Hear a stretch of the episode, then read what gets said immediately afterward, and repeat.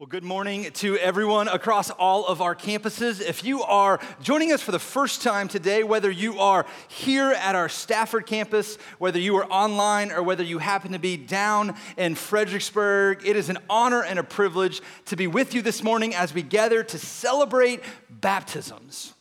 I do want to pause before we get there, though, and just make a quick announcement. Last week, for those of you that were here, was a historic moment in the life of our church. We had the privilege and the honor of wrapping up our Together series. And for those of us that were here, we had the privilege of putting down on paper the financial sacrifice and commitment that we're going to be making over the next three years, above and beyond our normal giving, to help the Mount, to help all of us kind of further the mission that God has for us and advance his kingdom. And I want to say, if you were here last week and got to participate in that, I hope that as we go over the next couple years, as we tell stories about what God has done in and through us as a church, I hope that you remember last Sunday as a significant moment in your life where you got to take part. But I, I do want to invite the rest of you because one of the things we said as we moved through our Together series was that we want a 100% engagement. 100% of the people who call the Mount their home, we want them engaged in some level or another as we move through this campaign. And so, if you have not gotten on board with us yet, I want to give you that opportunity. And so, there is a QR code on the screen. You can go and fill out a digital commitment card, whatever campus you are at, you can do that right there. Or if you prefer a physical card, on the seat back in front of you, wherever you happen to be sitting, there's a, a Together commitment card, and you can fill that out and drop it in some of the bowls at all of our exits at all of our campuses or stop by the guest services desk and drop it off there. And in a couple weeks, I'm really excited. We're going to come back before you and kind of celebrate and cheer God's faithfulness and what you guys are doing in and through the Together campaign. And so I'm excited for that. We would love for you to be a part if you have not. And for those of you that did make your commitments last week, I just want to let you know that because I'm getting quite a bit of questions, you're kind of like, okay, we made our commitment, what's next? Over the course of this week, you're going to be getting some information that will help you begin to take those, those next steps. It'll be some, some principles and best practices that you can use to begin implementing your campaign. And so we're really excited about that. But today, we get to celebrate baptism. And I'm super excited about this because across all of our campuses today, we have 60 plus people who are publicly declaring their relationship with Jesus. Now, What's exciting about this is I know that at a church our size, with as many people as we fit in all of our venues, with as many campuses as we have, with as many people who have different maybe faith backgrounds and situations coming in, or maybe they're on, you know, different parts of their spiritual journey. Maybe they've been following Jesus for a really long time, or today's their first day in church. I recognize that when we have a situation like this, baptism can be one of those things that can be a little bit confusing. And maybe we're here, maybe you're here today, and today is kind of like your first day in church. Maybe you just kind of happened to come here on today and you didn't even know it was baptisms, and you're like, okay, baptisms, I don't know what they're cheering for. That doesn't make any sense to me. Or maybe you're here because somebody invited you, the person you're sitting next to. Maybe it's the person getting baptized, one of those 60 plus people told you to come and watch them get baptized. Or maybe you've just been in church for a really long time but every time Baptism Sunday comes up, you're kind of wondering, you're, you're asking the question, what is baptism all about? Right? Like, you're just like, what is baptism all about?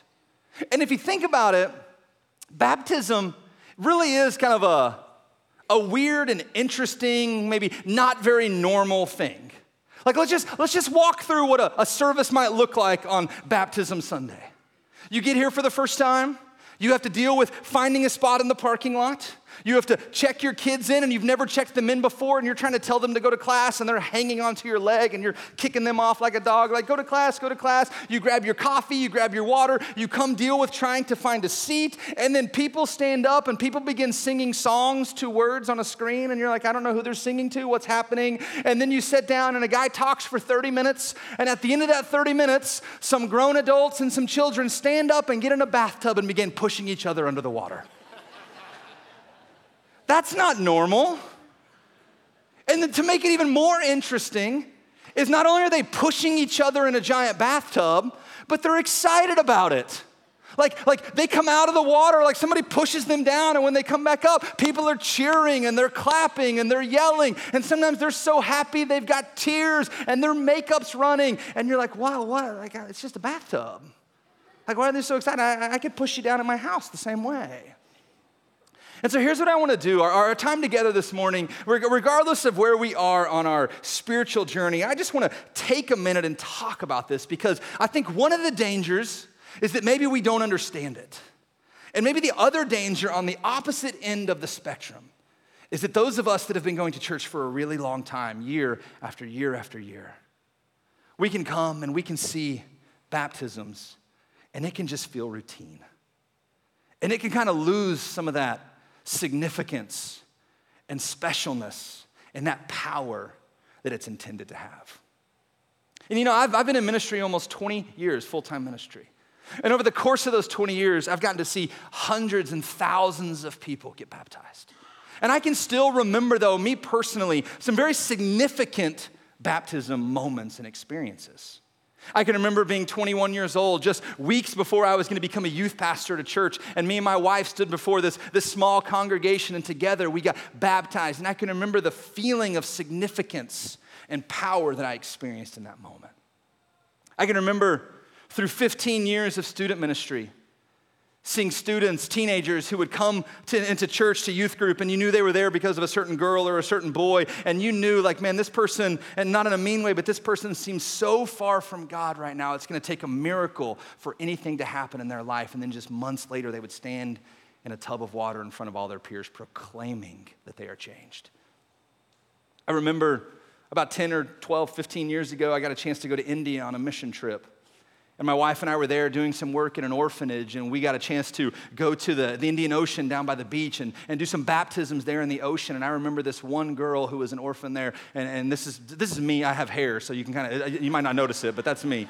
Uh, I miss that stuff, but whatever. We'll, we'll just move on. But uh, I had a chance to baptize, and I, it was significant because I remember hearing her story and thinking about their culture and the fact that this woman, this, this, this teenager, as she's standing in the Indian Ocean and we're about to dip her down, her whole life is about to change. Because it most likely meant that according to their caste system, their culture, she would never be able to live up to her potential because she had forsaken her Hindu beliefs to be Christian. It meant that she would probably spend the rest of her life single because any respectable Hindu man would never marry a Christian woman, especially a Christian orphaned woman. But she boldly stood and proclaimed that Jesus was Lord. And there are these moments where when we see people in the water, and it's powerful and significant. And so, what I want to do this morning with our the quick time we have together is just kind of talk about the significance and the power and the and the moment of baptism. And maybe maybe for some of you you'll understand it for the very first time, or maybe some of us it'll kind of reignite the significance and the, the moment that it is. And so we're going to start with the basics. And baptism, the word that we use for baptism, comes from the Greek word, which is the language of the New Testament, the original language, and it's the word baptizo. Would you guys say this with me at all of our campuses? Here we go. So it's Greek, so you gotta kind of like baptizo. Like I want you to say it like that, okay? So like let's try this again and say it with some personality for me here. Ready? One, two, three. Baptizo. You guys sound good. That was that was pretty good. Like I'm gonna use you guys for all voiceovers now. But baptizo in the original Greek language means to dip, to immerse, or to submerge. It means to dip, to immerse, or to submerge. Now, for us in our 21st century, 20th, and in our context, we reserve the word baptism for very significant, sacred, specific moments. We have baptism services. People are baptized. It's regarded mainly for church services in a context around religious things, but to a common speaking Greek person in early kind of first century and even before Jesus, the word baptizo was actually a very common word that was used as part of your normal everyday vernacular. In fact, one of the earliest examples we have of the word baptizo is by a guy by the name of Nicander. And Nicander lived 200 years before the birth of Jesus. And Nicander was a, a, famous poet, philosopher, but apparently Nicander, for his time, 200 years before Jesus, was also somewhat of a chef. And so Nicander wrote down a recipe that has lasted for generations and generations and generations. And 200 years before Jesus was ever born, Nicander is writing in Greek how to make a pickle. And in essence, Nicander, the, the, the, text that we have, basically says you take a, and it says it in Greek, I'm not going to speak in Greek. He says you take a cucumber and you baptizo it in vinegar. And the longer it's baptized in the vinegar, the more and more it begins to taste like a pickle. It was a normal, common, everyday phrase that was used all throughout first century culture. And biblically, if you look at the biblical story, we first encounter the word in the very first book of the New Testament, just three chapters in to Matthew's gospel, when Matthew is talking about this guy by the name of John. And now, John, who was named John the Baptist, should tell you what he did as part of his full time job. John was this strange character. If you're familiar with the biblical story, you know this, but maybe you're not. So, John was this guy who scripture describes as this guy who liked to dress his clothes made out of camel's hair. And when he ate, he liked to take locusts, picture that, and dip it in honey and snack on those like they're pistachios.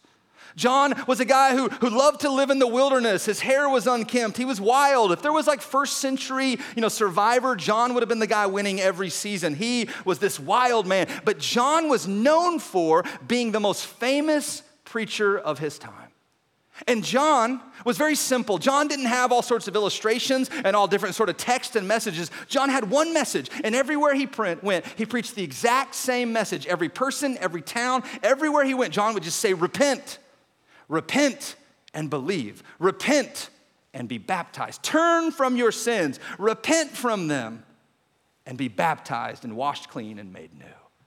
And so, what we see in Matthew chapter 3, verse 13, is where Jesus comes up to John and basically wants John to baptize him. And take a look at this. Jesus came from Galilee to the Jordan to be what? So he shows up and he's like, John, Jesus is 30 years old at this moment in his life. He is about to begin his public ministry. And what's incredibly significant about this, and we don't have time to unpack this, but the first thing Jesus does after being baptized is begin his ministry. And so John shows up to be baptized, or Jesus shows up to be baptized by John. And then there's this interesting, like, conversation that takes place, and maybe I find it fascinating and interesting. Look at what happens in verse 14. But John tried to deter him saying, I need to be baptized by you, and do you come to me? So basically, Jesus says, John, I want to be baptized. And John's like, no, no, no, no, no, no, no, no. No.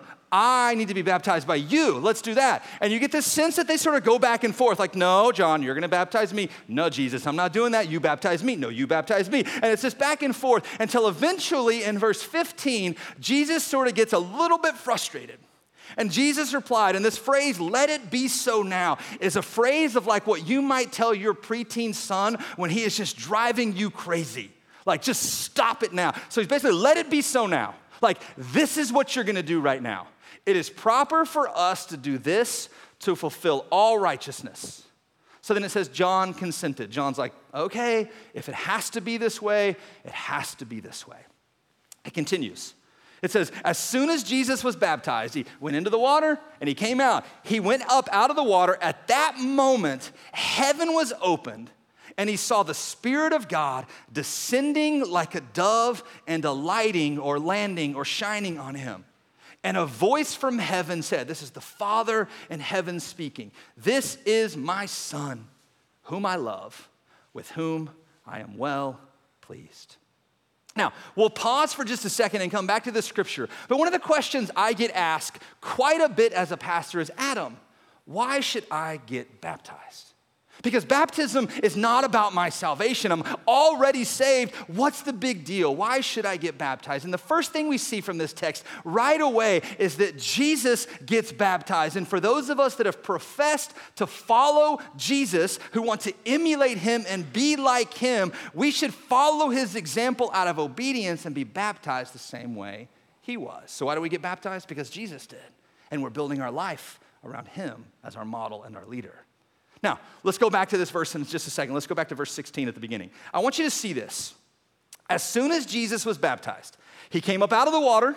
At that moment, heaven was opened, and he saw the Spirit of God descending like a dove and alighting on him.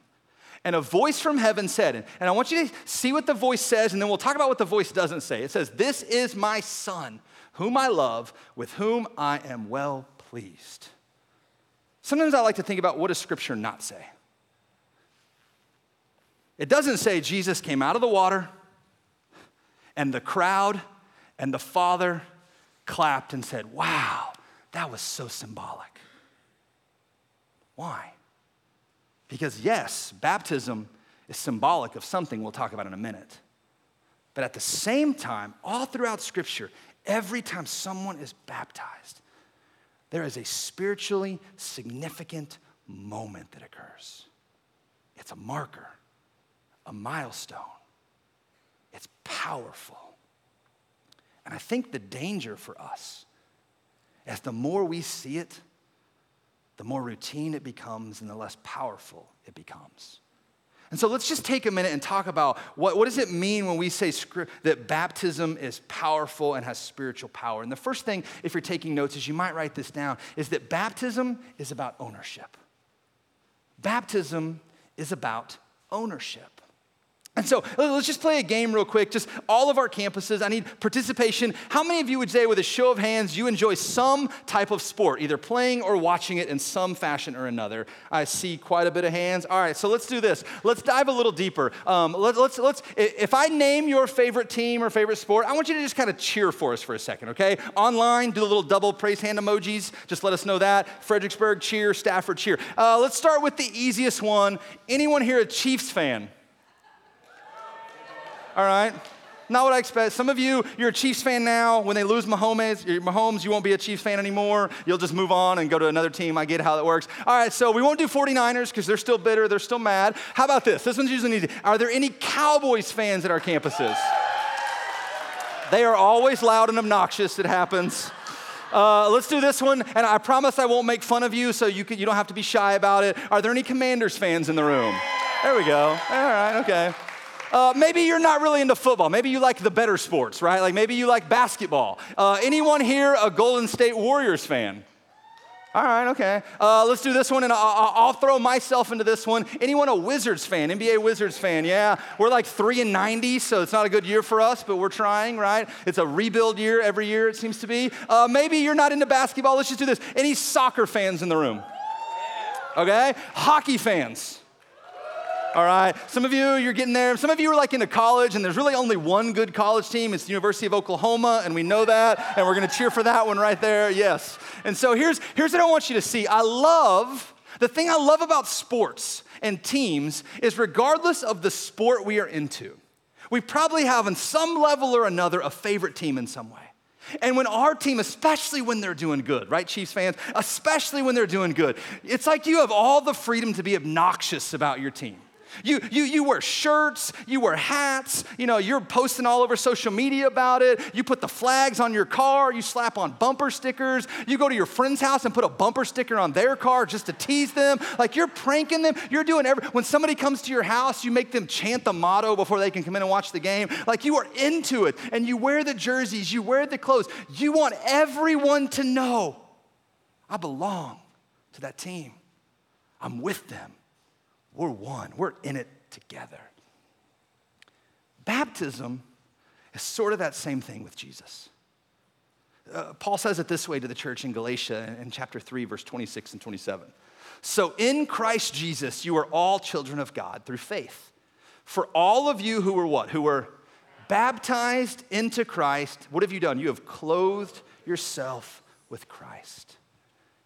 In other words, for those of us, when we see baptisms, we experience baptism, it is us publicly declaring to everyone watching that I belong to his team. I'm taking his clothes, his righteousness, his goodness, his holiness, his redemption, and I am clothing myself in that. Where from this point forward, when you see me, you used to see Adam, but now when you see me, hopefully, if I am living and following Jesus, you don't see Adam anymore. You see Jesus because I'm clothing myself in Him and I'm showing the world. And this is why, where did Jesus get baptized? The Jordan River. The Jordan River, if you know anything about first century Palestinian culture, outside of the temple, the Jordan River was the most popular gathering spot in the entire region, in the entire country. It is where people went to catch food and to also bathe and you know, wash their clothes. I don't know why they did all of those things in the same river, but they went there, they went there to relax, they went there to hang out, they went there to, to cool off on a hot day. And so when we read in scripture in Matthew chapter 3 that Jesus shows up to have John baptize him in the Jordan River, this is because this is the most public space where Jesus could get baptized, and he wants everyone to know and everyone to see.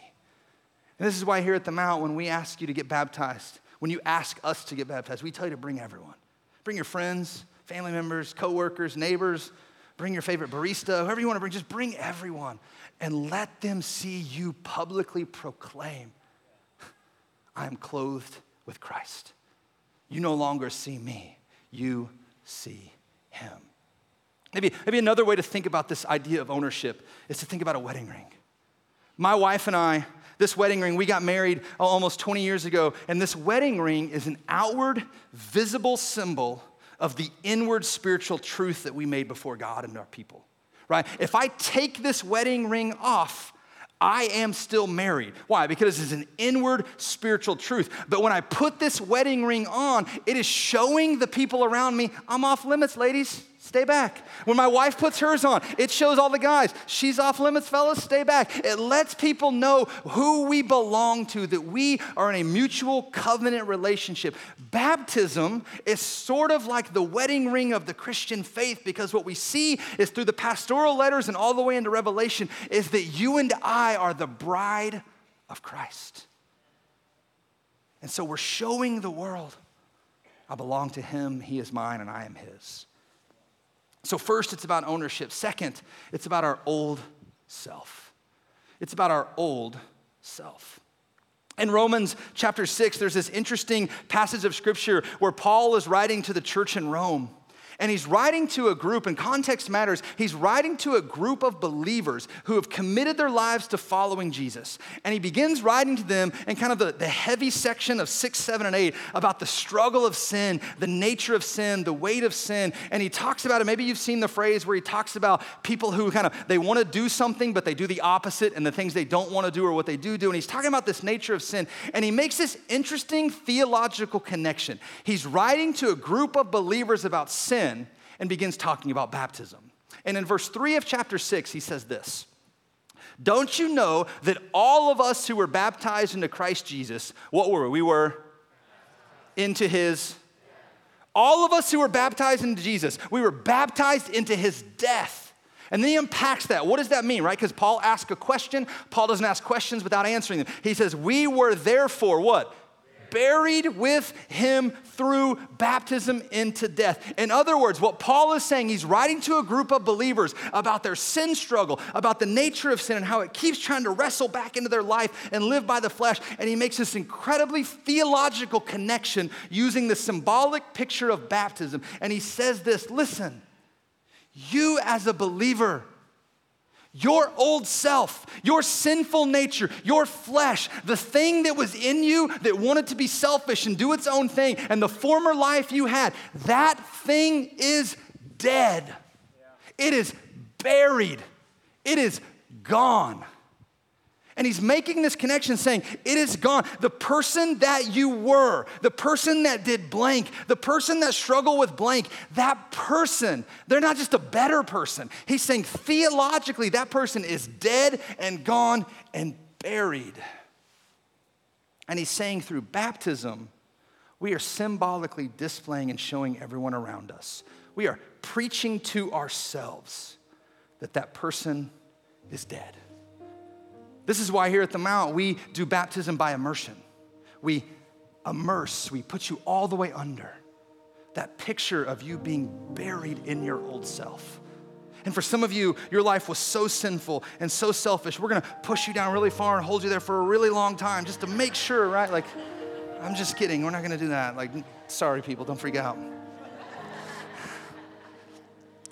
But here's what I want you to see. Paul continues in verses six and seven about this idea. He says this For we know that our old self was crucified with him, so that the body, this is important, the body that was ruled by sin might be done away with, that we will no longer be slaves to sin. Because anyone who has what? Died has been set free from sin. Remember, I said baptism is symbolic, but it also is powerful. Here's what Paul's saying whenever your old sinful self starts to rise back up, whenever you start to feel it, you start to hear that voice whispering to you, like, you could do this, you could do this, that's who you are, that's what you are. Paul is saying, look back at baptism and remember that that thing is dead. And here's the thing dead things don't talk anymore. So it is dead, it is gone, it is no longer you. You are no longer that person, you are a different person completely. Dead things don't talk, dead things don't control your life. So when you find yourself slipping back into a lifestyle of sin, you don't think, oh man, if I could just be better Christian. You know, no, no, no. Jesus killed that thing I'm new. I'm good. I'm okay because my body has been dead and buried and I am made new. Which leads me to our third point. Baptism is about our new life. Baptism is about our new life. This is, again, I, I, can't explain it, but there's just something that happens. Yes, it's symbolic, but something happens that is far bigger than symbolism. When people are baptized, and those of you that have been baptized, you know this. When you go in the water and you come out, you, you feel different. And you can't explain it. And, and Paul tries to explain it in verse 4, and he says it this way. He says, We were therefore buried with him through baptism into death, in order that just as Christ was raised from the dead through the glory of the Father. So what? So that we too may live what? A new life. We may live a new life. Again, the word baptizo was a common word in their culture. In fact, one of the most common uses was not for pickle recipes, it was for clothing. And what they would do is they would take clothing, maybe you were making a new tunic for yourself, and your tunic would probably be white or kind of a cream colored white. And if you wanted that tunic to be colored a different color, you would take that tunic and you would get a dye, D Y E, of different color over here, and you would take your tunic and you would dip it in there, left shuffling around, moving around, lift it up, and it would come out a new color. And what's interesting is when they would talk about this, they would say, no, you take your tunic and you baptizo into it in the color. And what's fascinating is when we talk about color, we would say, oh, like I'll put it in there and it's, it's a different color, like it came out a different color. But they were very specific on the words they used. In first century Palestinian culture, they would say, you took your tunic and you baptizoed it into the color and it came out a new garment. It was not the same, it was new it was different. Some of you,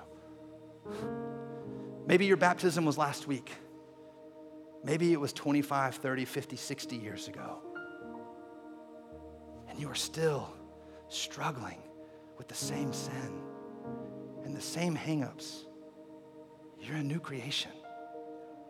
You're not just better, you were dead and raised to life.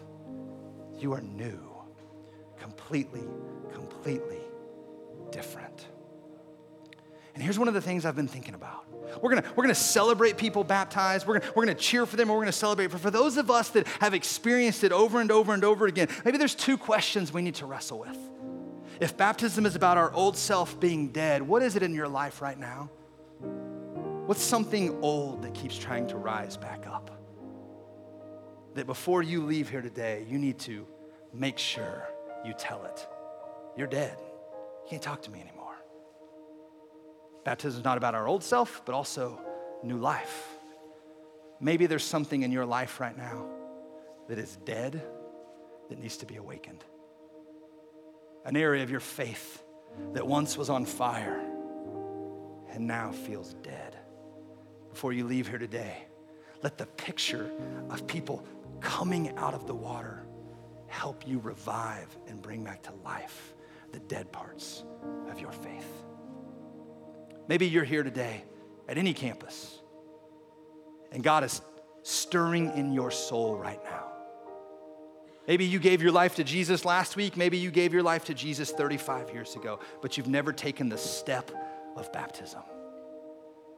We would welcome that today. In fact, here in a little bit after we pray, we're going to celebrate baptisms at all of our campuses, and we, we've got everything you need to make that decision today. If you came in you're like, oh no, I don't, I don't have any clothes, we've got clothes for you. If you're like, I don't know, I don't have any, whatever, we have everything for you. There is nothing you need for to be baptized today that we don't have. We would love to give you the opportunity and offer the chance for you to spontaneously decide today to be obedient and stop delaying and move forward with what God has for you as you publicly proclaim you were dead and now you're alive. Would you pray with me? Jesus, we are so thankful for you.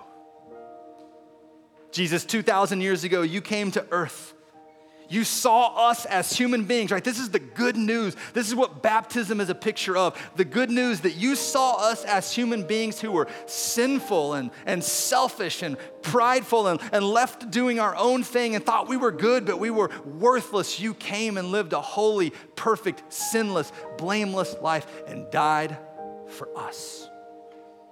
You took our punishment, our pain and three days later, you rose from the grave, defeating death and sin, so that we, when we believe in you, can have new life, not just now, but for all of eternity with you and not be separated by our faith.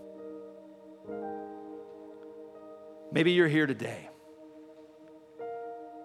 And the idea of old things being dead and new things coming back to life. You need to experience that for the first time. Maybe the Spirit, Jesus is calling you, asking you, will you believe? That you can put your sinful, selfish self in a grave and be risen to walk in new life through the power of Jesus Christ. All you have to do is believe at all of our campuses with our eyes closed and heads bowed. If you would love to pray that prayer for the first time, Jesus, I want to accept your forgiveness and salvation, not just now, for all of eternity. Would you just be bold right where you are and raise your hand? Jesus, I need your love. I see your hands. If your hand is raised, I want you to pray this prayer with me. Father, I am a sinner. Jesus, come into my life. Make me new. Be my King. Be my Lord. I repent and I run to you, Jesus. Amen.